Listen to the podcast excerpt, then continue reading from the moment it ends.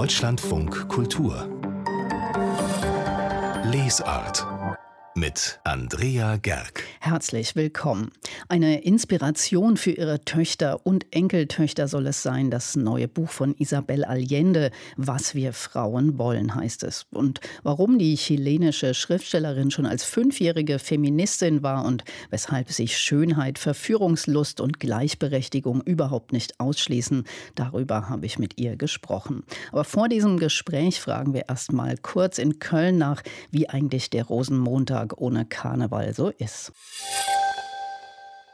Heute am Rosenmontag herrschte in den Karnevalshochburgen normalerweise der Ausnahmezustand. In Köln war ich selbst auch schon ein paar Mal dabei, auch wenn der Verlag Kiepenheuer und Witsch zum Feiern einlädt und die Autoren des Hauses aus halb Deutschland anreisen, um dabei zu sein. Ich bin jetzt mit Gudrun Fähnrich, der Pressechefin des Verlags, verbunden. Sagt man heute auch Köller Alarv oder lässt man das aus Pietät heute weg?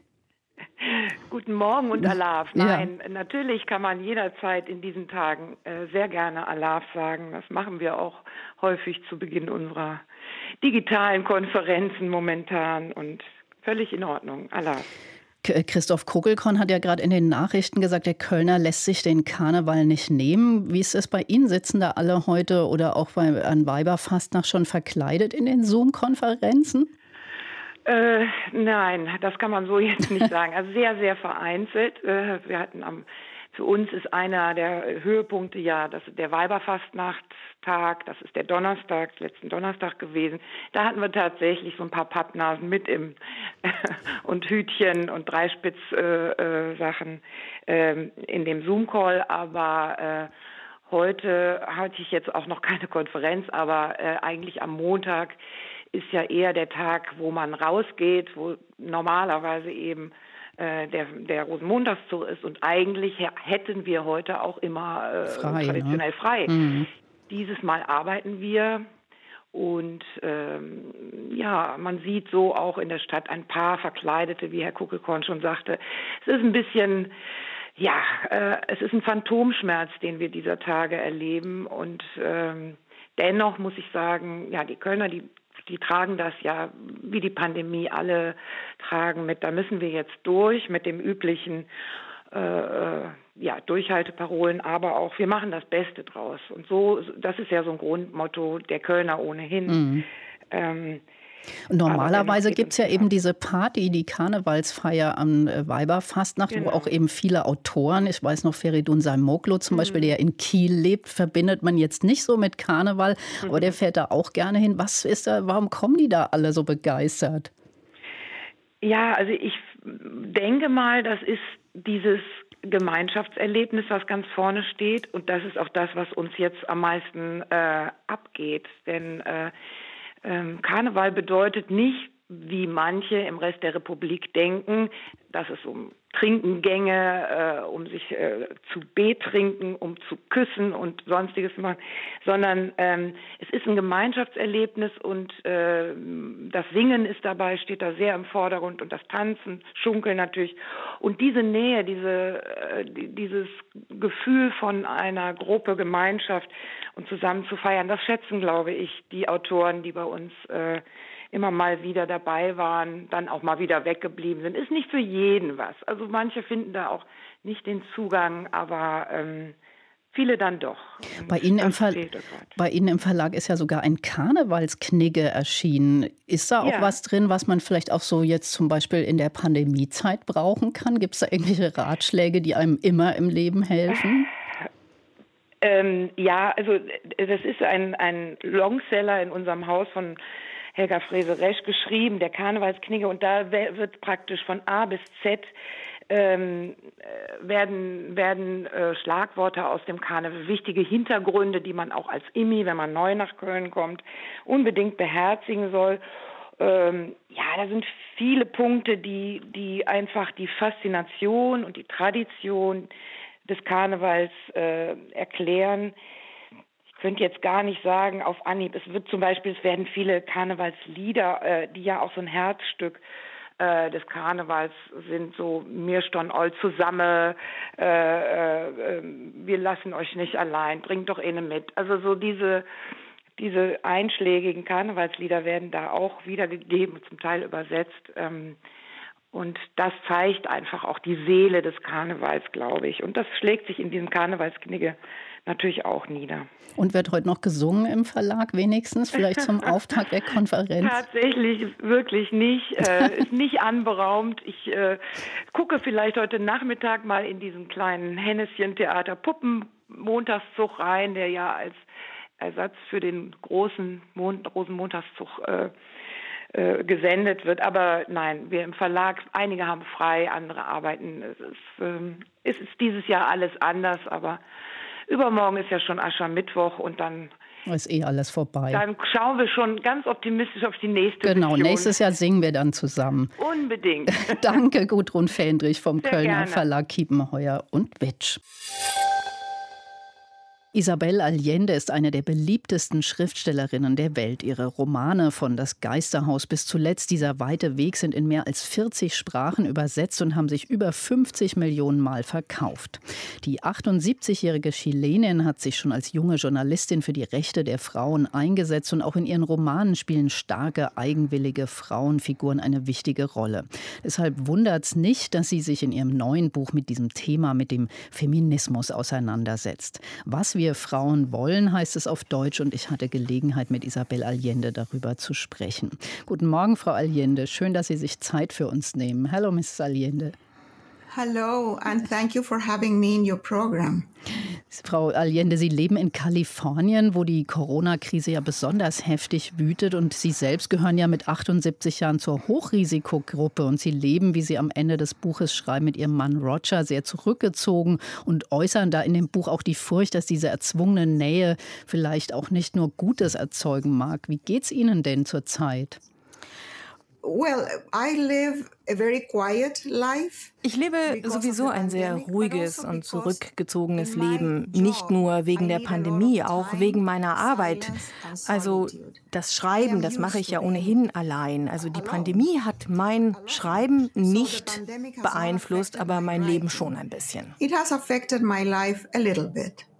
Ihr neues Leben, Frau Allende, heißt auf Deutsch Was wir Frauen wollen. Der spanische Titel ist Mujeres del Alma Mia, also Frauen meiner Seele. Es geht also um Seelenverwandte wie Ihre Mutter Panchita oder die Agentin Carmen. Holen Sie sich manchmal auch Mut und Zuspruch in dieser Zeit von diesen guten Geistern Ihres Lebens? Yes, I get a lot of support from the memories Ja, ich erhalte viel Unterstützung von starken Frauen, die mir in meinem Leben geholfen haben, aber auch von den Frauen meiner Stiftung. Das sind Frauen, die viel gelitten haben, die aber sehr mutig sind und sehr fröhlich und immer wieder auf die Beine, auf die Füße zurückkommen. Sie leben ihr Leben und sie sind ein Vorbild für mich und unterstützen mich damit. And so they inspire me and support me. Sie schreiben in Ihrem Buch, dass Ihre Mutter mal gesagt hat, Sie seien schon mit fünf Jahren Feministin gewesen, als in Chile noch niemand gewusst habe, was das eigentlich war, wie Sie schreiben. Wie hat sich das denn gezeigt, Ihr kindlicher Feminismus? No se llamaba feminismo, no existía la palabra en mi familia. Also damals nannte sich das ja wirklich noch nicht Feminismus. Das Wort gab es in meiner Familie überhaupt nicht. Aber ich war ein wirklich sehr aufsätziges, ein rebellisches Kind und ich war sehr erpicht, auf Gerechtigkeit zu achten. Ich habe auch meine Mutter sehr verteidigt, die in diesem patriarchalischen System sehr verletzlich war. En un sistema patriarcal. Ihre Mutter war ja auch eher entsetzt, schreiben Sie, über ihr feministisches Engagement und sagte mal zu Ihnen, Sie würden noch einen hohen Preis dafür zahlen. Was würden Sie ihr denn heute gerne dazu sagen? War es das wert? Se lo dije, antes que muriera, tuvimos una conversación. Ich habe ihr genau das gesagt. Ich habe noch vor ihrem Tod mit ihr gesprochen und da habe ich ihr genau das gesagt, dass der Preis, den ich gezahlt habe, dafür eigentlich sehr gering war und dass ich so viel bekommen habe dadurch, so viel erhalten habe. Und sie hat auch verstanden, dass das die Wahrheit ist, dass das genau so zutrifft. Sie hat gesagt, dass in ihrer Generation niemand war, der so feministisch gewesen wäre wie ich, aber sie ist eben auch 20 Jahre vor mir geboren worden. Pero nació 20 años antes. Sie waren ja schon in den 60er Jahren als Journalistin in der Frauenbewegung aktiv und haben für die feministische Frauenzeitschrift Paula gearbeitet. Und in Ihrem Buch heißt es, wir schrieben mit einem Messer zwischen den Zähnen. Wie war denn das? Wie haben Sie diese Zeit erlebt? Erzählen Sie uns doch bitte mal davon. It was a wonderful time because we had the feeling that we were doing something really important. Es war eine wunderbare Zeit, weil wir alle die ganze Zeit das Gefühl hatten, etwas wirklich Wichtiges zu tun und wir waren mit Spaß dabei. Über die sechs Jahre hinweg, in denen diese Zeitschrift existiert hat, haben wir die chilenische Kultur wirklich verändern können. Das war zwischen 1967 und 1973, als dann der Militärputsch all dem ein Ende bereitet hat.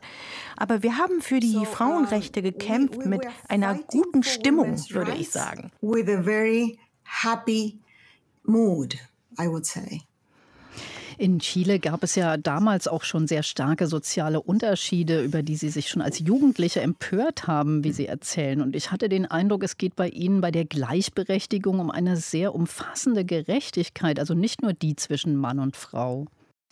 Yes, uh, I was ja, ich uh, war mir immer sehr bewusst gewesen über die Ungleichheiten und die Gerechtigkeit hat mich sehr bewegt. Mir war klar, dass nur sehr wenige sehr viel hatten und die meisten nur sehr wenig hatten. Als Frau war ich mir aber darüber bewusst, dass meine Verantwortung dabei darin liegt, für Frauenrechte zu kämpfen. Ich kann ja nicht für alles gleichzeitig mich einsetzen und mein Thema waren eben Frauen und Mädchen. Isabel Allende, heute geht es jungen Aktivistinnen offenbar nicht mehr nur darum, die gleichen Rechte und Chancen wie Männer zu bekommen, sondern um Queerness, um die Aufweichung der Geschlechtergrenzen und auch um die Inklusion von Rassismus in den feministischen Diskurs. Wie nehmen Sie das wahr und wie verstehen Sie Ihre jungen Nachfolgerinnen? I am so happy ich bin so froh über diese Welle junger Feministinnen, die andere Bewegungen einschließen, wie Bewegung gegen Rassismus, gegen soziale Ungleichheiten, die LGBTQ-Community und so weiter. Es ist so wichtig, dass alle diese Gruppen in der feministischen Bewegung aufgenommen werden, darin aufgehen können. Sogar Männer, junge Männer zum Beispiel. Even men, young men. Und Sie sind ja auch von einem Mann, dachte ich, zum Feminismus irgendwie inspiriert worden, nämlich Ihr Großvater, von dem Sie auch in dem Buch erzählen, der Sie ja auch zu dem Welterfolg das Geisterhaus inspiriert hat. Kann das auch sein, dass Männer einen zur Feministin werden lassen? Well, ich habe gegen meinen Großvater reagiert mit meinem Feminismus, gegen seine Autorität, gegen das Patriarchat. Denn was ist denn der Feminismus wirklich? Als ein Aufstand gegen das Patriarchat?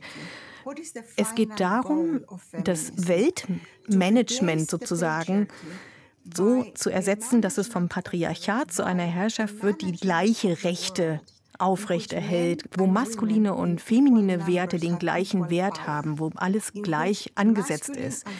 Da sind wir noch nicht, so weit sind wir noch nicht, aber früher oder später werden wir es schaffen, dahin zu kommen. But we are going to achieve it sooner or later.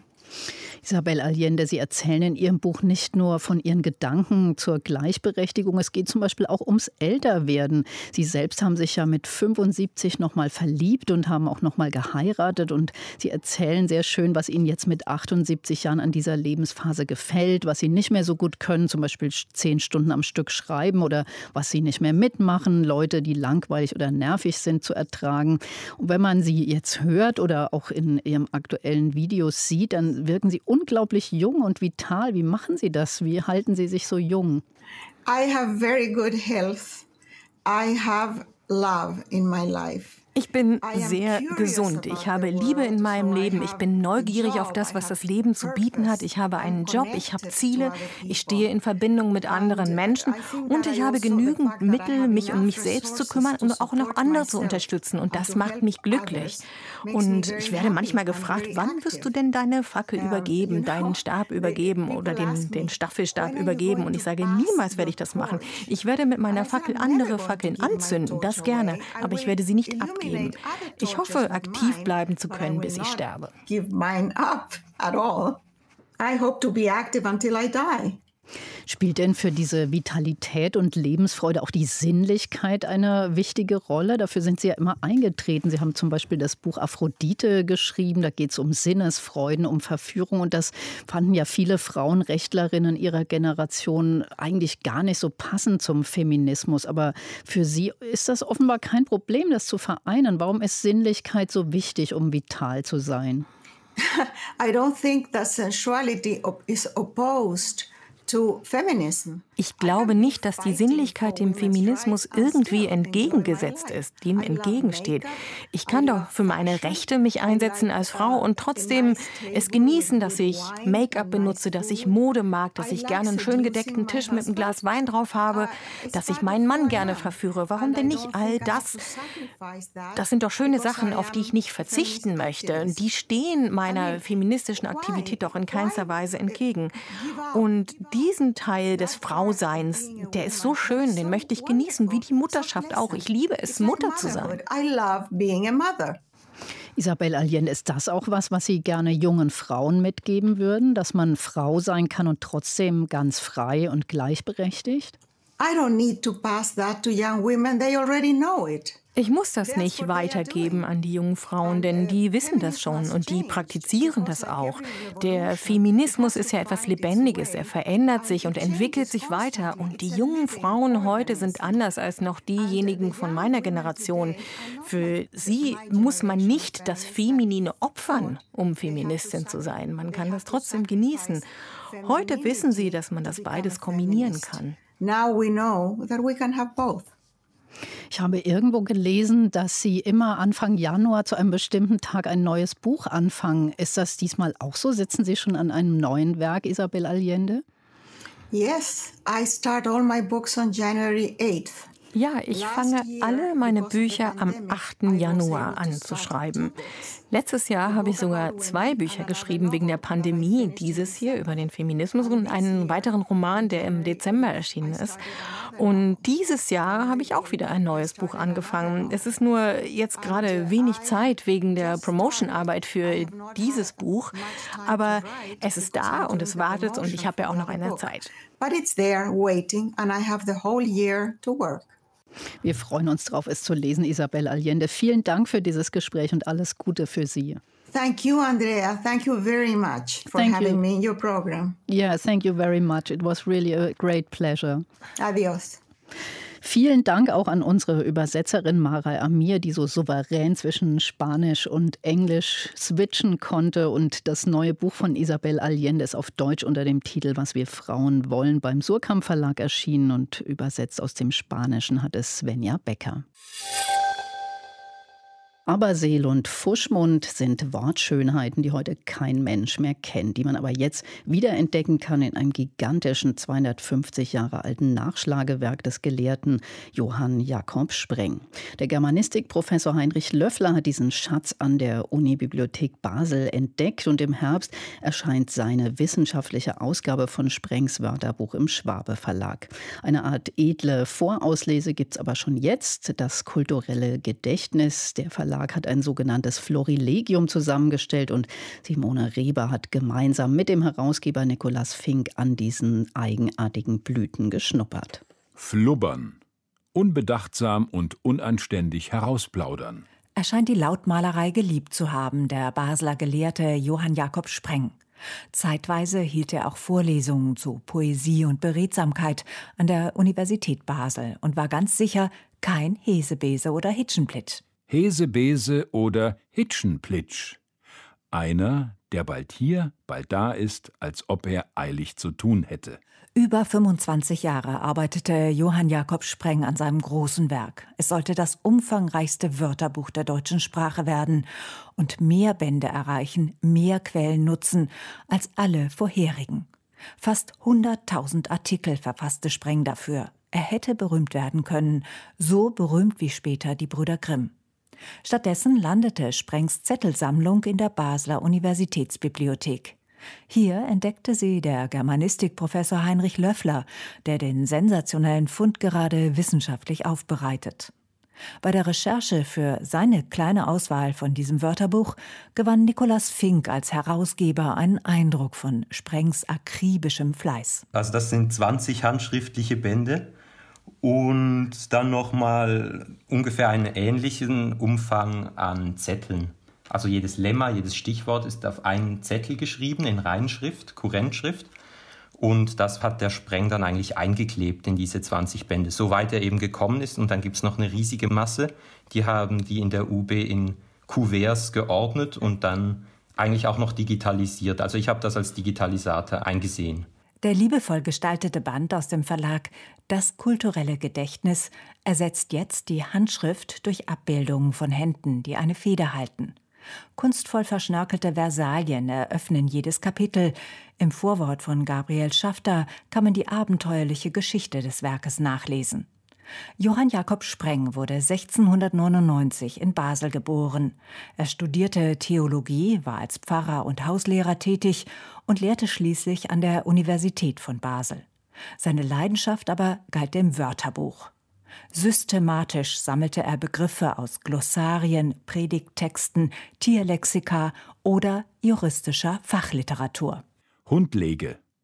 Das Recht eines Landsherrn, seine Jagdhunde bei den Untertanen, zuweilen auch in einem Kloster einzulagern. Lateinische Wörter übersetzte Spreng ins Deutsche. Aus Studenten wurden Zuchtsöhne, aus der Akademie die Erzschule. Er war der Erste, der auch seine Begriffsdefinitionen auf Deutsch und nicht auf Latein schrieb. Sprengs Traum war es, die Forderung von Gottfried Wilhelm Leibniz umzusetzen und mit dem Wörterbuch die germanischen, die mittelhochdeutschen und mundartlichen Einflüsse auf die deutsche Sprache festzuhalten. Gleichzeitig sollte damit Deutsch zur Standardsprache in der Wissenschaft erhoben werden. Da geht es wirklich darum, dass man eigentlich altes Sprachmaterial, das inzwischen eigentlich nicht mehr benutzt wird, in die Gegenwart reinholt und wiederbelebt, brauchbar macht. Unter anderem für die Wissenschaft, was ich finde nicht immer so gut gelingt. Also er hat ungefähr 1500 Komposita mit Mäuslein drin, also ein Kehldeckelmäuslein. Und das sollen alles Muskeln sein. Natürlich kann man die Blütenlese von Nikolaus Fink nicht von A wie Aberseel bis Z wie Zähne ausreißen durchlesen. Aberseel. Ein tummer, halbverrückter Kerl. Zähne ausreißen, eine gewisse Strafe. Wer in der Fasten Fleisch gegessen hatte, dem wurden die Zähne ausgerissen. Gefragt ist der schweifende Blick, der eher zufällig auf einem Begriff landet. Viele Wörter sind so schön und anschaulich, dass man sie wieder flott machen und benutzen möchte. Wie eben Bobern, das ist der gemächliche Gang eines Vogels, dann wunderbar, wie er das ergänzt, wodurch sie umso leichter zu schießen seien. Oder abgängig, das benutze ich jetzt immer, wenn irgendeine Frucht auf dem Tisch, die mir irgendwie suspekt vorkommt oder doch schon ein bisschen wo man den Alkohol rauszuriechen bekommt, die ist eine abgängige Frucht geworden. Die Veröffentlichung des Wörterbuchs scheiterte zu Lebzeiten von Johann Jakob Spreng, weil sich nicht genug Subskribenten für die Finanzierung fanden. Es waren dann die Brüder Grimm, die das Standardwerk schrieben, das Wörterbuch der deutschen Sprache, 100 Jahre später. Im Vergleich dazu war Johann Jakob Spreng geradezu ein Fuschmund. Fuschmund, schneller, hurtiger Mann. Zu finden im Florilegium zum Wörterbuch des Johann Jakob Spreng. Das erscheint im Verlag Das kulturelle Gedächtnis und ist ab heute im Buchhandel erhältlich. Deutschlandfunk Kultur Buchkritik eine heftige Kontroverse hatte sie im vergangenen Jahr ausgelöst. Hengame Jago Bifara hatte mit einem satirischen Text über die Polizei sogar den Innenminister auf den Plan gerufen. Logisch, dass alle gespannt sind auf den ersten Roman, den die Autorin jetzt veröffentlicht hat. Wir natürlich auch. Maike Albart hat Ministerium der Träume gelesen. Wovon erzählt Hengame Jago Bifara denn in diesem Buch? Es ist die Geschichte eines Verlusts. Es geht um den Tod der Schwester. Sie muss herausfinden, was dort genau passiert ist. Und die beiden hat eine ganz intensive, emphatische Schwesternschaft verbunden, denn sie sind in den 80er Jahren aus dem Iran geflohen mit ihrer Mutter. Der Vater kam ums Leben und nun steht sie vor einem wiederholten Todesfall. Sie nimmt an, es sei Suizid.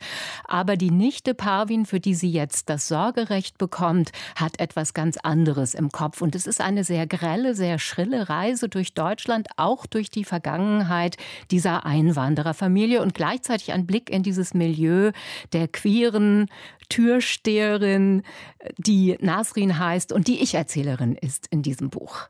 Ist das denn diese eine Geschichte, auf die sich da konzentriert wird, oder ist das eher so was Kaleidoskopartiges, was überall hinblickt? Es ist ein Mosaik, sehr geschickt aufgebaut, mit vielen Cliffhangern und Spannungsbögen, die immer wieder aufplatzen und in eine andere Richtung führen. Es ist eine Familiengeschichte, ich würde auch sagen ein Entwicklungsroman, weil es darum geht, dass diese Nasrin begreift, wer sie eigentlich ist und wer ihre Schwester war. Und sie ist auf der einen Seite eine unglaublich hadernde Tochter, denn sie wirft der Mutter natürlich vor, dass die in ihrer Trauer erstickt ist. Der Vater ist dann hingerichtet worden im Iran und die beiden Kinder waren auf sich gestellt. Und das, finde ich, sind auch literarisch die stärksten Momente, in denen sie Rückblenden einarbeitet und schildert, atmosphärisch einfach vermittelt, wie diese beiden Kinder dann wie Hänsel und Gretel fast auf sich gestellt sind und so aneinander gebunden sind, symbiotisch aneinander gebunden sind, weil sie sich allein durch die Welt kämpfen müssen und die Mutter überhaupt nicht fürsorglich sein kann. Und sie schließen sich dann einer Jugendgruppe an und kämpfen da äh, dafür, dass sie auch frei sein können, sich so bewegen können, wie sie wollen. Es gibt Traumata, es gibt offenkundig irgendeinen sexuellen Missbrauch, der im Hintergrund wabert. Also eine ganze Menge. Aber es ist so stark nach vorne aufgebaut. Es hat eben etwas ganz, ganz Kräftiges. Der Umschlag ist ist rot und da steht auch für dieses brodelnde Innere der Haupterzählerin und sie ist ja so etwas wie das Zentrum. Durch ihre Perspektive nehmen wir auch die ganzen Geschehnisse wahr. Und das hat etwas sehr Radikales. Ist denn auch der Ton so in diese Richtung? Denn diese Kolumne damals, die hat ja auch deshalb die Gemüter so erhitzt, weil sie sehr polemisch war und in so einem grellen Ton verfasst war. Ist das auch so ein roter Ton, wie der Umschlag verheißt? Der Ton ist absolut rot. Und vielleicht ist dieses polemische, diese gewetzten Messer von Hengame Yago Bifara im Roman sogar besser aufgehoben als in der Kolumne. Kolumne. Denn in der Kolumne geht es immer um dieses Subjektivistische, auch dieses ganz Brutale, die Ich-Perspektive, aus der eben die ganze Welt wahrzunehmen. Und das finde ich, wird im Fiktionalen fast produktiver. Das kann sie besser ummünzen. Das schlägt Funken. Da gewinnt sie auch so einen Drive, der sehr gut passt zu dieser ganzen Geschichte. Und ich glaube, es geht ja eigentlich darum zu zeigen, wie eine bestimmte Gruppe ausgegrenzt wird, wie das ganz massiv passiert, welche Mechanismen da wirken und wie dann die sogenannten Pferde Pferdemädchen immer wieder am längeren Hebel sitzen, aber wie diese kleine Gruppe von Freunden es dann schafft, doch auch aktiv zu werden. Und es ist tatsächlich ein Roman darüber, wie Deutschland funktioniert und wie sich heranwachsende Jugendliche in Deutschland fühlen. Also offenbar ein ganz gegenwärtiges Buch, was nah dran ist an diesen Debatten, die ständig geführt werden über Identität, über Geschlecht und all diese Dinge. Da packt sie vielleicht sogar fast ein bisschen zu viel rein. Also manchmal drückt sie zu sehr auf die Tube, aber das verzeiht man, finde ich, einem Debütroman erst recht. Also es geht dann auch noch darum, dass die Schwester Nushin eine Sexarbeiterin war. Und da dachte ich, gut, jetzt will sie auch noch alle Minderheitenproblematiken da reinpacken. Und es ist aber ganz interessant, das zu vergleichen mit anderen Romanen, zum Beispiel von Shida Basiar, die ja auch einen iranischen Hintergrund hat und eigentlich genau das Alter hat hier der Heldin. Ähm, Hengame Yago Bifara ist ja Jahrgang 91, also sie imaginiert eine ältere Heldin. Und äh, da finde ich, hat sie schon auch nochmal so was Eigenes, sehr Kämpferisches, was mehr an ähm, andere Autorinnen erinnert. Ich fühlte mich auch an äh, Ocean Wong erinnert, den Amerikaner, der ja auch so einen ähm, Hintergrund, einer anderen Herkunft verarbeitet und junge Leute beschreibt in den USA in der Jetztzeit. Also es hat etwas sehr Gegenwärtiges. Es ist auch sicherlich ein Ausloten der narrativen Möglichkeiten, die es jetzt gibt. Und da finde ich, ist sie schon eine sehr eigene Stimme und es ist ein absolut lesenswertes Buch, wenn man begreifen will, welches die Fairnisse sind und die Schwierigkeiten, denen sich die deutsche Gesellschaft auch stellen muss. Der Titel ist ja so ein bisschen überraschend und scheint fast auf etwas Institutionelles Sexuelles hinzudeuten, aber das spielt kaum eine Rolle in diesem Roman. Das kommt eigentlich nie vor. Das gibt es gar nicht, das Ministerium der Träume. Das müssen wir offenkundig erschaffen. Das ist vielleicht so ein bisschen die Mission oder die Botschaft, die dieser Roman auch hat. Maike Albart über den Debütroman von Hengame Jagobifara Ministerium der Träume. Erschienen ist dieses Buch beim Blumenbar Verlag. Straßenkritik Anne-Rose Beurich. Ich habe von Janine Cummings American Dirt gerade zu Ende gelesen. Es handelt von einer Frau, die wohl situiert in Acapulco, Mexiko lebt und deren gesamte Familie bis auf ihren achtjährigen Sohn von der Drogenmafia ausgelöscht wird. Und sie findet sich auf einmal in einer Situation wieder, dass sie sofort das Land verlassen muss. Und mich hat dieses Buch wahnsinnig beeindruckt, weil es einen von Seite zu Seite jagt und man sich so sehr wünscht, dass die Geschichte für die beiden gut ausgeht. Aber umstritten ist es deswegen, weil der Autorin kulturelle Aneignung vorgeworfen wird. Eine Weiße hat nicht das Recht, über die Leiden zu sprechen oder zu schreiben, die sie nicht selber erlebt hat. Ich persönlich finde, wenn jeder nur darüber schreiben darf, was er selber erlebt hat, dann ist die Literatur sicherlich um viele, viele großartige Bücher ärmer. Anne-Rose Beurich liest in Hamburg von Janine Cummins American Dirt aus dem Amerikanischen übersetzt hat Katharina Naumann und erschienen ist es als Taschenbuch beim Rowold Verlag. Wer nicht gerade an Ost- oder Nordsee lebt, der kann von idyllischen Spaziergängen am Meer im Moment eher nur träumen. Aber zum Glück gibt es ja Bücher und Hörbücher, die einen mitnehmen ans Wasser oder ins Watt, das ja ein ganz eigenes Element ist. Ziemlich aufregend, wie Tobias Wenzel festgestellt hat, der sich ein Hörbuch des Meeresbiologen Carsten Reiser angehört hat. Ein Biologe spricht dreieinhalb Stunden über das Wattenmeer. Da kommt sicher bald Langeweile beim Hören auf, denkt man aber dann verzaubert einen Carsten Reise nach nur wenigen Sekunden, etwa wenn er das Wattrauschen erklärt. Und das hört man im Schlickwatt, wenn da ganz viele kleine Schlickkrebschen sind. Ja, die sind klein, höchstens so ein Zentimeter groß, aber sie haben noch mal so ein Zentimeter lange Antennen, zwei. Und die spreizen sie, wenn sie aus ihrer U-förmigen Schlickröhre rauskommen, auseinander und dann zerplatzt ein Wasserhäutchen und dann macht Klick. Und jetzt ist pro Quadratzentimeter mindestens ein so ein kleiner Schlickkrebs da. Und wenn die jetzt alle ihre Antennen spreizen, dann gibt das ein Wattrauschen. Carsten Reise hat sich erfolgreich dafür stark gemacht, dass das Wattenmeer der Nordsee 2009 UNESCO Weltnaturerbe wurde. Das Watt könnte keinen besseren Fürsprecher haben, denn dieser Meeresbiologe ist ein begnadeter Erzähler, einer, dessen Leidenschaft für das Watt sich sofort überträgt. Der Star des erzählenden Hörbuchs Mit dem Meerleben ist der Wattwurm. Der lebt in einem U-förmigen Gang, unter anderem, weil er so an Sauerstoff gelangt. Diesen Sauerstoff, den bekommt er von oben, indem er peristaltische Körperbewegung in seinem U-förmigen Gang durchführt. Das ist so eine Art Ganzkörpergymnastik. Wie so ein Stampfer pumpt er von oben Wasser in die Tiefe und damit kriegt er Sauerstoff an seine roten Kienbüschel.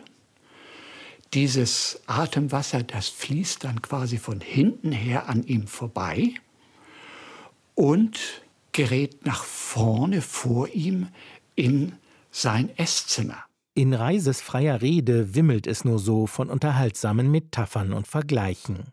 Beim Überlebenskampf von Herzmuschelbabys gegen aggressive Jungkrebse denkt der emeritierte Zoologe etwa an die rivalisierenden Jugendbanden in Leonard Bernsteins Musical Die West Side Story.